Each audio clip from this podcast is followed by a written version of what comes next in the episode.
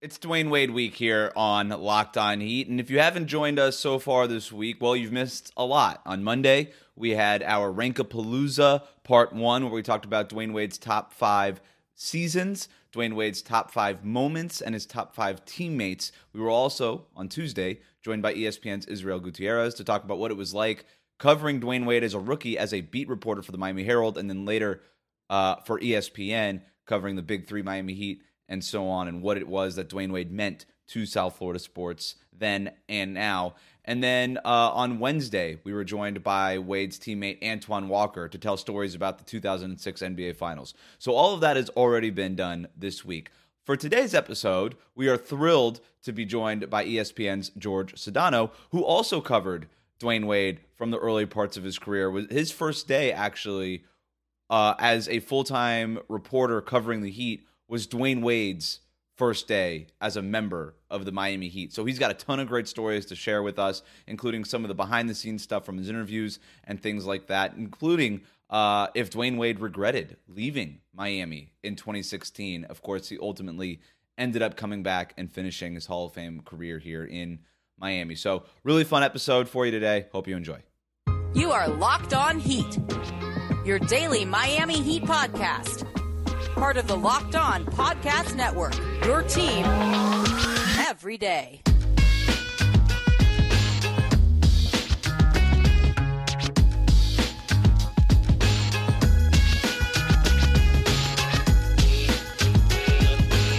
All right, really excited about this. We've got George Sedano here on the program. You've seen him on ESPN, sideline reporting for NBA, Around the Horn. He's got his radio show at ESPN Los Angeles.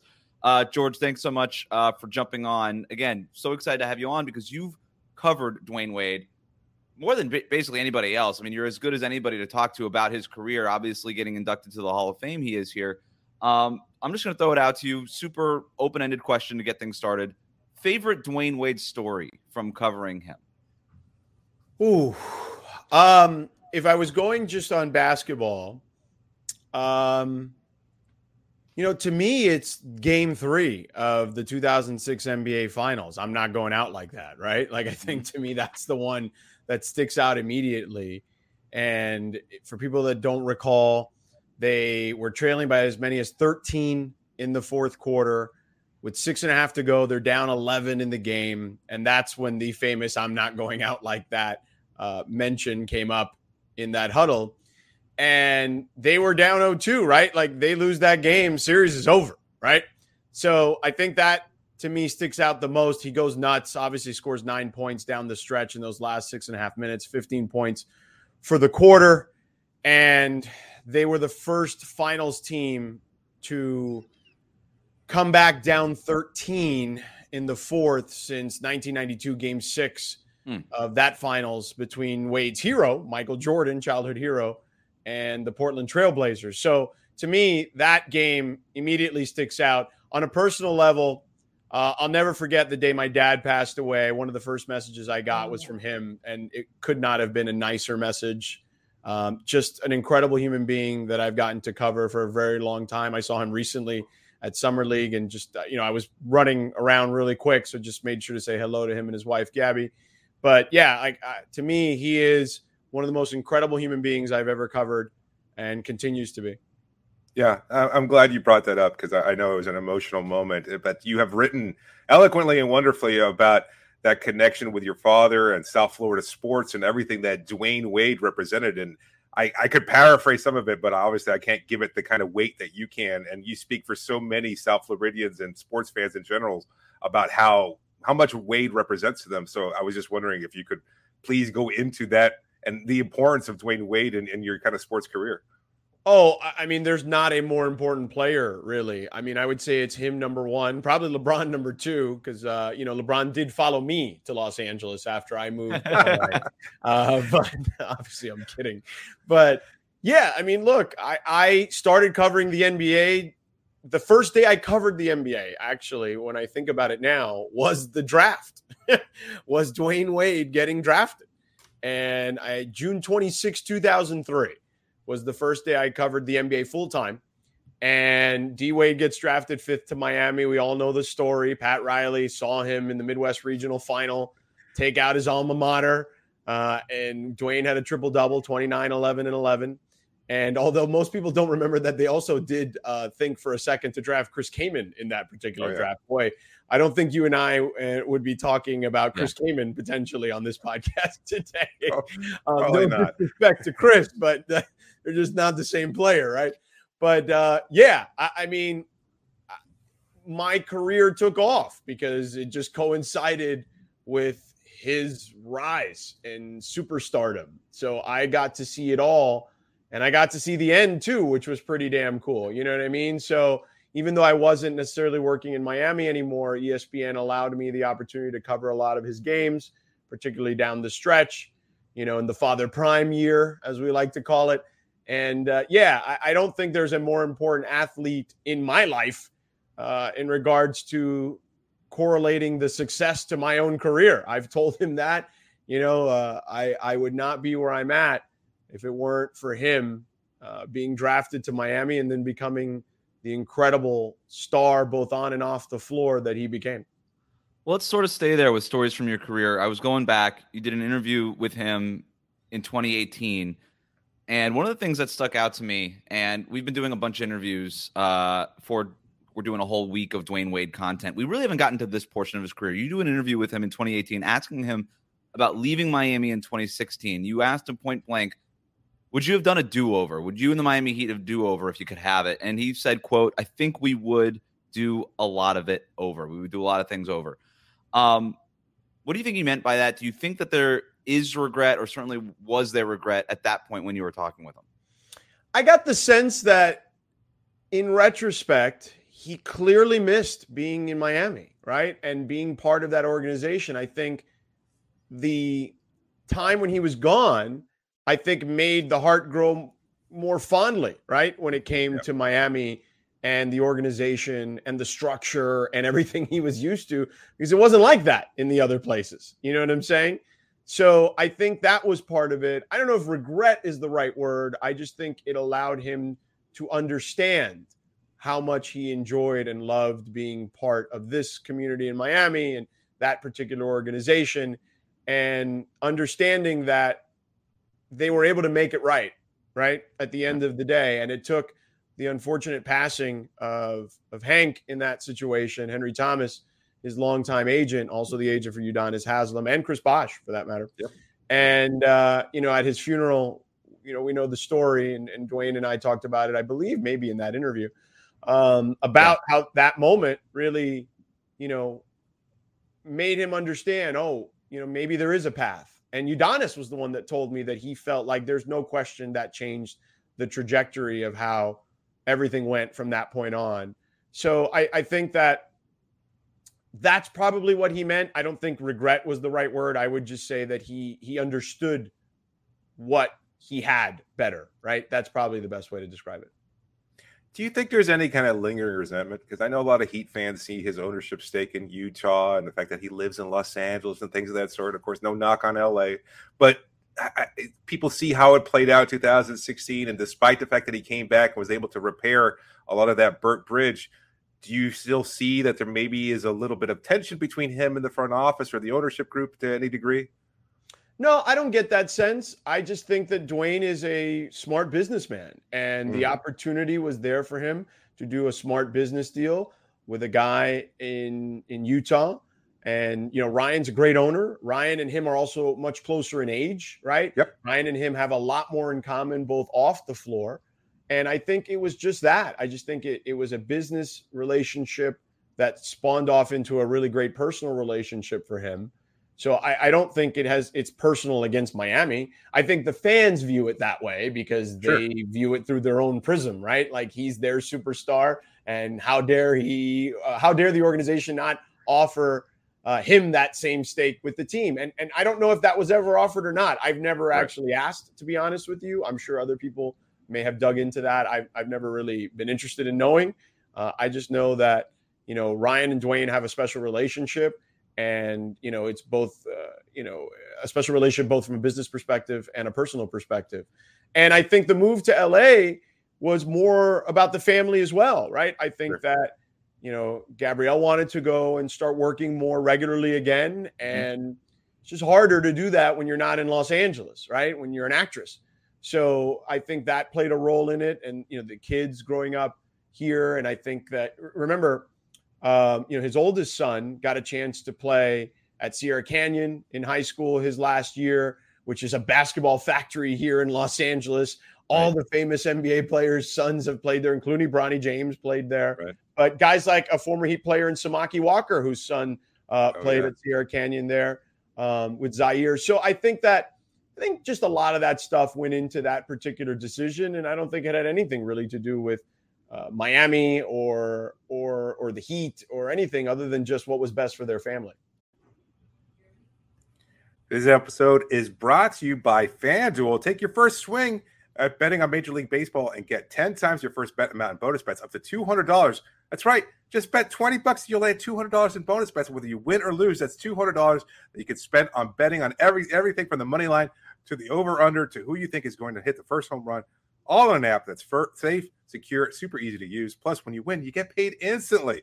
There's no better place to place a bet than on Major League Baseball than FanDuel, America's number one sports book. And you sign up today, you visit fanduel.com slash locked on, and you get up to $200 in bonus bets. That's fanduel.com slash locked on. FanDuel, the official partner of Major League Baseball. We'll move off of Dwyane Wade not playing in Miami in a second, but I just have one more question on this. Just in your opinion, him leaving Cleveland and then Chicago and then coming back. What kind of impact do you think that had on his legacy as we kind of take it all into account as he's getting inducted into the Hall of Fame? Um, I mean, not much really. You know, yeah. I, would it have been an incredible story had he done what Kobe and Dirk did and you know started and finished with the same team, you know, throughout without any any changes? Sure but I don't think it diminishes it at all in the least. Dwyane Wade, and I think you, Wes, had the stat right on your Twitter where you could cut his points, his total points in half, and he'd still be the franchise leader in scoring. Yeah. So I, I you know, I, I don't think it changes anything. And the fact that he came back, I think, made the story just perfect, right? In the sense that that's more real to me because look, right. people forget, and I don't, I can't speak for Dirk, but people forget Kobe Bryant wanted out of LA, out of the oh, Lakers yeah. at one point. I'll never yeah. forget at the dawn of camera phones, right? He was caught by some kid in like a strip mall in Orange County asking him about trading for Jason Kidd and should they trade Andrew Bynum? And Kobe said something like, uh, yeah, of course we should trade Andrew Bynum for Jason Kidd. And you know, Kobe almost went to the Clippers, almost went to the Bulls like Dwyane. Right. I mean, it was this close. Yeah. So these things are fickle, man. And, you know, look, I remember covering that saga. And I remember having those conversations with both sides when he left to Chicago and doing a ton of interviews during the time. I, I may have even written something. I don't even remember anymore. Um, but I just remember being up at dawn and going to sleep, you know, in the middle of the night, like chasing this stuff. And um, so for me, it was taxing. So I can't, I can only imagine how taxing it was for him. Uh, so yeah, but I, again, I don't think it diminishes anything. And I think the fact that he was able to come back and just punctuate his career uh, with the Heat, you know, they got, they, you know, they went to the playoffs uh, his second to last season, right? They did, uh, right. you know, they had, he had that one really good Dwyane Wade game against Philly. Uh, and then you know the the last year, the big shot against Golden State, which was crazy. Yep. Uh, and that was you know Golden State three out of four championships. Golden State, right? Yep. Uh, and then you know the the last home game where he almost hurt himself. Uh, trying to get on the scores table, and that's oh, what he, he probably he jokingly said, right, that he knew he was hanging it up at that point. But interestingly enough, there was a question: Well, is he going to play in his last game in Brooklyn? And then there was that, you know, the the fitting last assist to Udonis Haslem. Perfect. You know, and then you got the the banana boat guys there, and Carmelo and LeBron and Chris there to watch it. It worked out fine, man. Uh, you know, was it picture perfect? No, but life is not picture perfect. Um, yeah, maybe not the braids. Maybe would have gotten rid of those in terms of the picture perfectness. But that's just you know, it's not. I'm not in that's charge of that. For him to decide. I thought it looked cool. Okay. okay. Uh, I actually, in thinking about it, I think it helped his legacy to leave and then come back because you mentioned like the Kobe thing.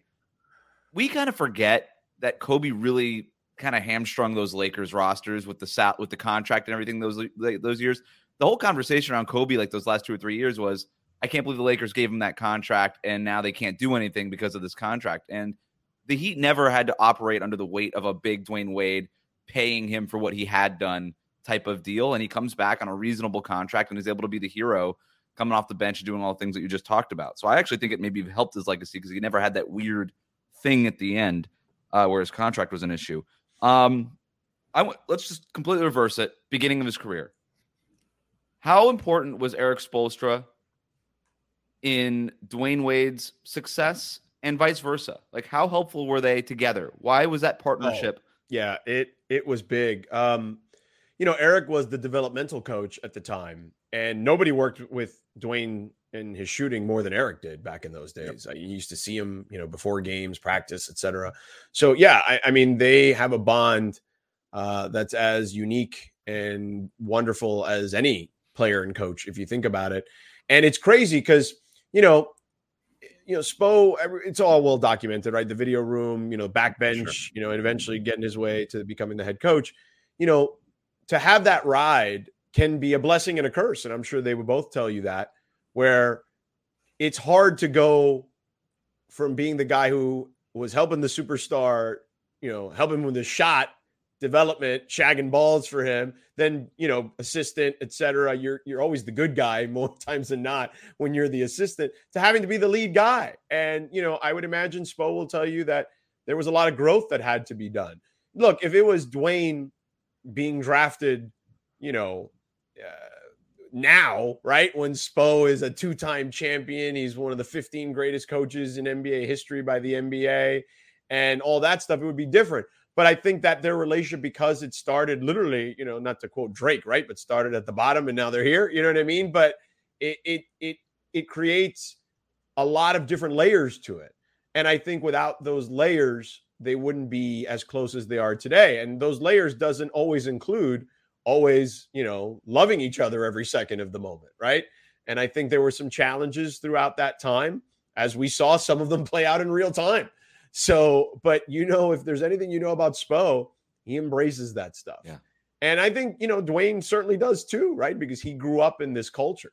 And and I think that their bond, man, is just it's great to watch. And and it's I I, I know all those guys who played for him you know see Co- uh, Coach Spo now and are just like they they they love it, right? They just they love to see what he's turned into. So yeah, I, I think an, an, incredible relationship that started really you know very much in uh, you know the shadows in a lot of ways in practices and things of that nature. I was hoping to ask you about those two years in between the Shaq era and the Big Three era because I yeah. think a lot of today's fans kind of forget how good Dwyane was individually. And when oh, we're talking MVP. about yeah, he yeah. was the MVP of the league, in my opinion. He got his I, I, think he should have been the MVP of the league in that 2008 season, 2009 season, 8, 09, whatever it was, after the Olympics.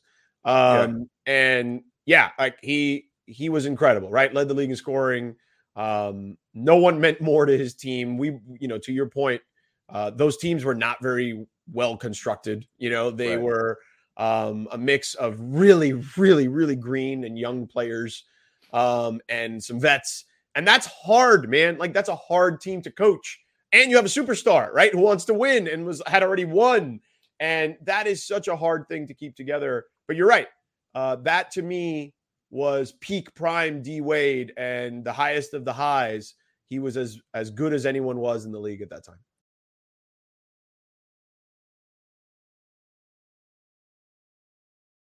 And, and, to your point, like a first year coach too. Like, I mean, how many teams do we see with like a first year head coach absolutely bomb, and yet the individual greatness of Dwyane was able to carry those teams to a playoff berth in two years. And yet at the same time, it kind of like is held against him when we're looking at his overall legacy because he needed Shaq to win, he needed LeBron to win.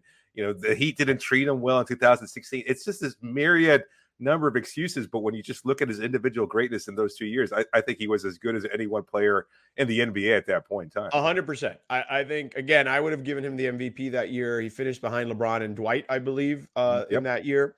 and that was the closest he got to winning an MVP. But yeah, I, I just think that when you look at him and you look at his body of work, you know, did he need play? I mean, everybody needs players. You know what I'm saying? Like, you know, Magic, uh, Kareem, uh, you know, Right. needed Magic, right? Like people Right. forget we can go back that far. Um, you know, the Celtics were a juggernaut, but certainly be, went to a completely different level after a, a quick lull. You know, uh, with Larry Bird, right? So it just and, and they had a ton of guys, McHale Parish, etc. Um, you know, Jordan needed Pippen. What was Jordan before Pippen? So it, we can do this dance all along. There are some outliers here and there of teams like the Detroit Pistons who were a team, right? Right. Uh, I guess you can make the case Dirk in 2011 i- is one of those Mhm. outlier situations. Although he had Hall of Famer Jason Kidd on his team and a lot of really good players on that team. Like that team from top to bottom, depth wise, was pretty stacked. Yeah. So we, we, we don't talk about Brian Cardinal on this show. So Okay, yeah, we don't have to talk about Brian Cardinal, you know what I'm saying, but uh, or JJ Barea, but Oh. uh, but yeah, I mean that team. You know, Tyson Chandler was a Defensive Player of the Year type candidate player, right? Jason Kidd was still Yeah. Jason Kidd. Uh, I mean, that team wasn't like it was Dirk dragging a bunch of dudes. You know what I mean? Like there were there were a lot of really good players in that team, but nonetheless, uh, I, I think that stuff is silly. If anything, to me, that shows um, how willing he is to win. Right? His willingness to win is that he's willing to share the spotlight. Now, um, with Shaq, he was a young player. It just is what it is. But the LeBron stuff, he was his equal basically at one point. Oh, you know what I'm sure. saying? And it was his city, his town. So to have that conversation before they went on that vacation, that famous vacation in the Bahamas after the Dallas loss, to have that conversation before and tell LeBron, this needs to be your team. We need to play around you and you need to be comfortable.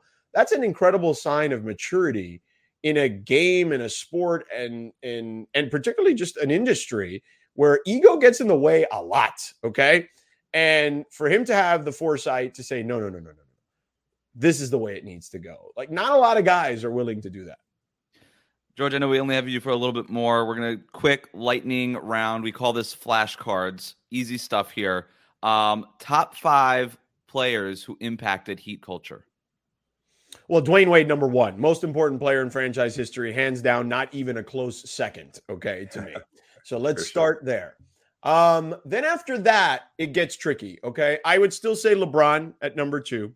Okay, I would still have LeBron at number two because I you're talking about arguably the greatest player in the history of the sport coming to the Miami Heat in his prime. Okay, and again, let's not forget dealing with the aftermath that he dealt with. No player uh, before or ever has since dealt with the ramifications of free agency the way LeBron James did.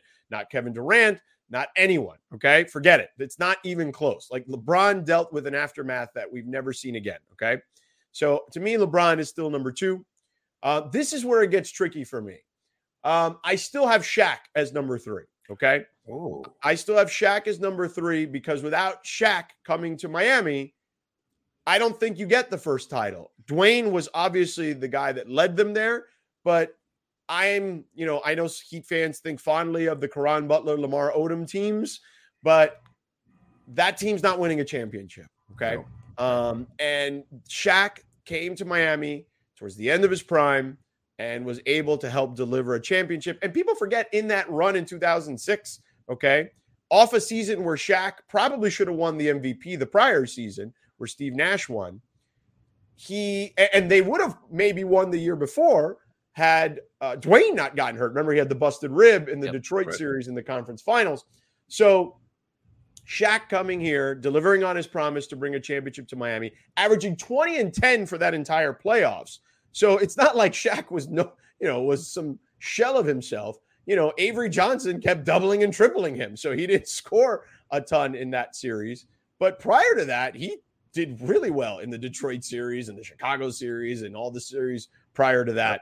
So uh yeah, so I still have Shaq at three. Then I've got Jimmy at four. I've got Wow. Jimmy Butler at four right now. And I think because of the two finals appearances, doing things that I don't think anyone foresaw happening. I think people thought they'd be really good. I don't think people saw two finals appearances in that stretch and three out of four Eastern Conference finals appearances in that stretch. So Jimmy Butler has far exceeded expectations to me. in a Miami Heat uniform, and hopefully they can, uh, you know, close the deal for him Mhm. and win a championship in his window. We'll see what this offseason brings in that regard. And then Zo to me is number five. Zo to me is number five because he was the original um, guy that Riley really traded for and kind of helped build the backbone of this culture. So to me, it's it's Zo and honorable mention to guys like Tim Hardaway and Chris Bosh Udonis. Udonis Haslem, obviously. Yeah, those guys get kind of like an honorable mention to me. Um, you know, I, I would say that they're all like five. If Zo is five, then the other ones are five, A, B, and C. You know, You got it. Last one. Build a team. You've got prime Dwyane Wade, MVP level Dwyane Wade, right? Uh, you get to build a starting lineup with four current NBA players around him to go win a championship this year. What's your team? so we're talking about guys today in 2023 or in their prime. Correct. Uh, 2023 2023. players. Yeah. Okay. Um. Okay, so I would have Steph Curry is my point guard. Yep. First, first one that has done that. I thought that was such an obvious one. Keep going. Yep. Yeah, Steph Curry is my point guard. Um, this is where it gets harder. Okay. Um,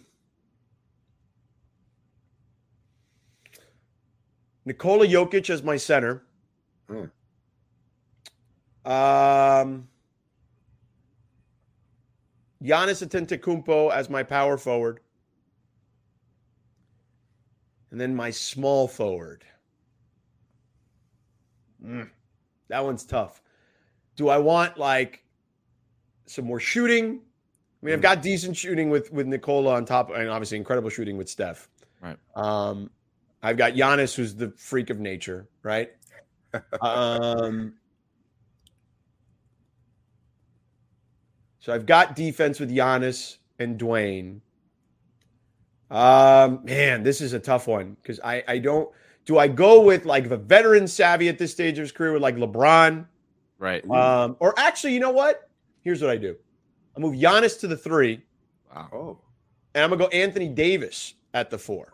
wow. So that way, I've got a defensive Juggernaut. component with an incredible offensive skill set, right? So I've got Jokic as my center. AD really is the guy defending the bigs, but Mhm. AD is one of the best defenders in the sport and can can defend perimeter players. Giannis obviously can do some of that too, um, and has uh, you know the incredible physical attributes, even more so than Anthony Davis has. You got Steph shooting, and then D Wade in his prime. I think you've got a wild team. Why? Who did who did who did I miss that other people used? KD. Uh, KD is a good one. KD is a good one. Yeah, I just felt like you know. I think the, to me the thing is just like I wanted to build a team that would be super healthy around Dwyane. and I, I look as as great as KD is, right? Like I, I just 35, right? Like the injuries. Yeah. But I guess if you're telling me I got to win a championship this year, all right, maybe I would substitute KD. If I have Anthony Davis, I may not need Giannis.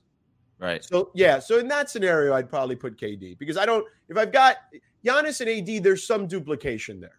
Um, Okay. but it would be hard as hell to score on Giannis and AD. Yeah, I like that. Um, I like and that prime defense a Dwyane lot. Wade, you know. So I'm going to go the SPO route, and I'm, I'm going to Defense surpass first. KD and go defense. Right, going to grind it out, play in the mud, don't let go of the rope. Right, all Oh, the sayings. I feel like I'm in a press conference here. Sorry. Lean You're into me defense. flashbacks. Right. Yeah. And you know, I will use my trained eye to tell you Right. I will lean defense. Some And I say ignitable that- shooters coming off the I- bench. I say that jokingly. I say that jokingly because Ramona Shelburne is a good friend of mine. yes. Uh, everybody had every ignitable shooters off the bench. Oh That's- yeah, yeah, yeah, yeah. Yeah. You go more offense off the bench Yeah. for sure. Uh, KD everybody. KD be my six man or Devin Booker? Devin Booker, Sure. KD be my six man. There you go. I was going to say Booker would be good. Yeah. Everybody picked Jokic. Uh, you and Antoine Walker's teams are very similar. Okay, I don't know I if that love it. matters to you. me and Twan, Um, the shimmy. yeah, yeah, yeah. um, George Sedano does great work at ESPN, uh, ESPN Los Angeles radio show, uh, which you can tune in because of the internet wherever you are. So, um, George, thanks so much. This was fun, man.